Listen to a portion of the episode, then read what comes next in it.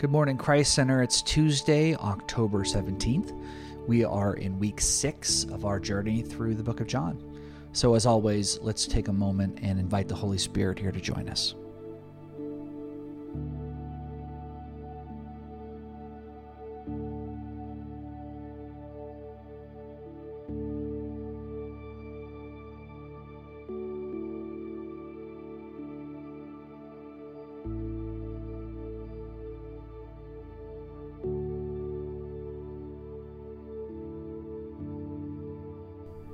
Hi, everyone. This is Nathan Gunderson.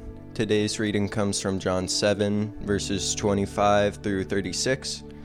Some of the people of Jerusalem therefore said, Is not this the man whom they seek to kill? And here he is, speaking openly, and they say nothing to him. Can it be that the authorities really know that this is the Christ? But we know where this man comes from, and when the Christ appears, no one will know where he comes from. So Jesus proclaimed, as he taught in the temple, You know me, and you know where I come from. But I have not come of my own accord. He who sent me is true, and him you do not know. I know him, for I come from him, and he sent me. For they were seeking to arrest him, but no one laid a hand on him, because his hour had not yet come. Yet many of the people believed in him. They said, When the Christ appears, will he do more signs than this man has done? The Pharisees heard the crowd muttering these things about him, and the chief priests and Pharisees sent officers to arrest him. Jesus then said, I will be with you a little longer, and then I am going to him who sent me. You will seek me, and you will not find me. Where I am, you cannot come. The Jews said to one another, Where does this man intend to go that we will not find him? Does he intend to go to the dispersion among the Greeks and teach the Greeks? What does he mean by saying, You will seek me and you will not find me, and where I am you cannot come?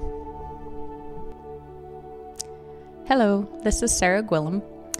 When I read this scripture passage, I think about how much we as humans, and Christians especially, it seems, are always trying to logically put all the pieces together. We try to make it all make sense in our minds, and we want to see proof before allowing ourselves to believe the things that we do see or move toward something that we feel is true and right in our spirit. They were seeing signs, wonders, and miracles right before their eyes. I think their hearts were saying a big yes. I love how Jesus speaks directly into their thoughts and calls them out, but he's also calling them up. To paraphrase, you think you know me, but you don't know the Father who sent me, nor his presence. The Father is always faithful. I think he was inviting people into knowing the Father too. Jesus spoke words of truth, and truth always separates things. I think about the Word of God separating joints from marrow, discerning the thoughts and intentions of the heart.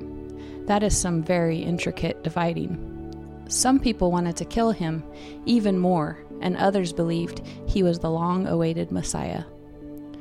Another thing that speaks to me is that no one laid a hand on Jesus because it wasn't the appointed time yet. I love how God is still God even when things are coming against us and the enemy is trying to take us out. We can still trust that our faithful Father has us and directs the timing of the events in our lives. If we keep our eyes on Him, following His direction, and doing what He is showing us to do. Let's pray. Father God, thank you for your faithfulness. Thank you for directing our steps and for opening our eyes to see where you are and what you are doing. Thank you for calling us higher into your ways and deeper into your heart. Help us to keep our eyes on you and to trust that you tell your friends what you are doing. Thank you that you give us wisdom and understanding when we ask, and you also give us peace during things that we do not yet understand. Amen.